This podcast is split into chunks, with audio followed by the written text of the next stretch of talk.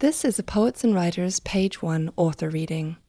To hear more, visit us at pw.org forward slash multimedia or at soundcloud.com forward slash poets and writers. At 13, I switched schools. I moved from seventh grade at my Catholic school with its prim uniforms and gilded paintings of a prissy, perfectly coiffed Jesus Christ to eighth grade at the Fine Arts School downtown. There were no paintings of Jesus at the Fine Arts School, but there was another absence that felt nothing less than miraculous. There was no gymnasium, which meant I could go to school without the unspeakable humiliations of gym class. The art school sat in the corner of a square it shared with the juvenile detention center, the prison, and the bus station with its magical and illegal cigarette machine, all of which I was expressly forbidden to even think about going anywhere near.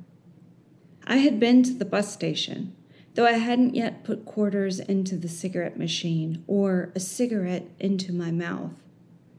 I had older friends. Some of them had cars.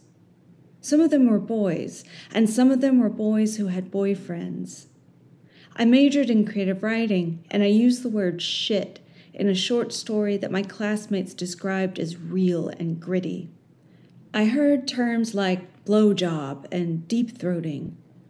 I tried to use deep throating in another story, which my classmates also celebrated as real and gritty, except for the fact that I had used deep throating as a synonym for French kissing which it apparently definitively was not. I was briefly embarrassed, but nonetheless still proud that I had heard and repeated the term, and that here, unlike my old school, there was no Sister Nathaniel, and therefore no getting sent to Sister Nathaniel's office. In eighth grade, when the numbers in my algebra book met up with letters, it felt unfamiliar and unfair.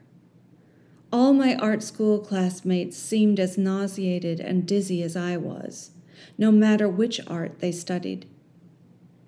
Knowing that they also suffered in nauseous and dizzy confusion, both did and did not make me feel better, in the way that letters did and did not make numbers.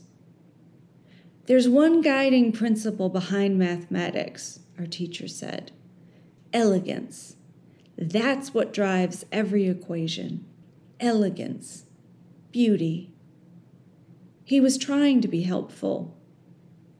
We sat in our desks and our ripped jeans and black t shirts and stared at him, just stared, until he sighed and turned around to write another equation on the board.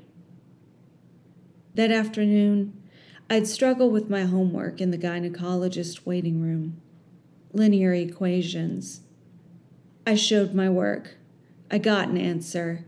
I checked the back of the book and saw that I was wrong. Again.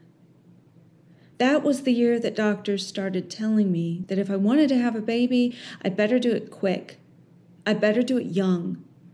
I'd need to finish school, of course. I'd need to get a degree, of course. But I'd need to find a nice young man to settle down with, too, and fast. Then I could have a baby, followed quickly by a hysterectomy. I was 13.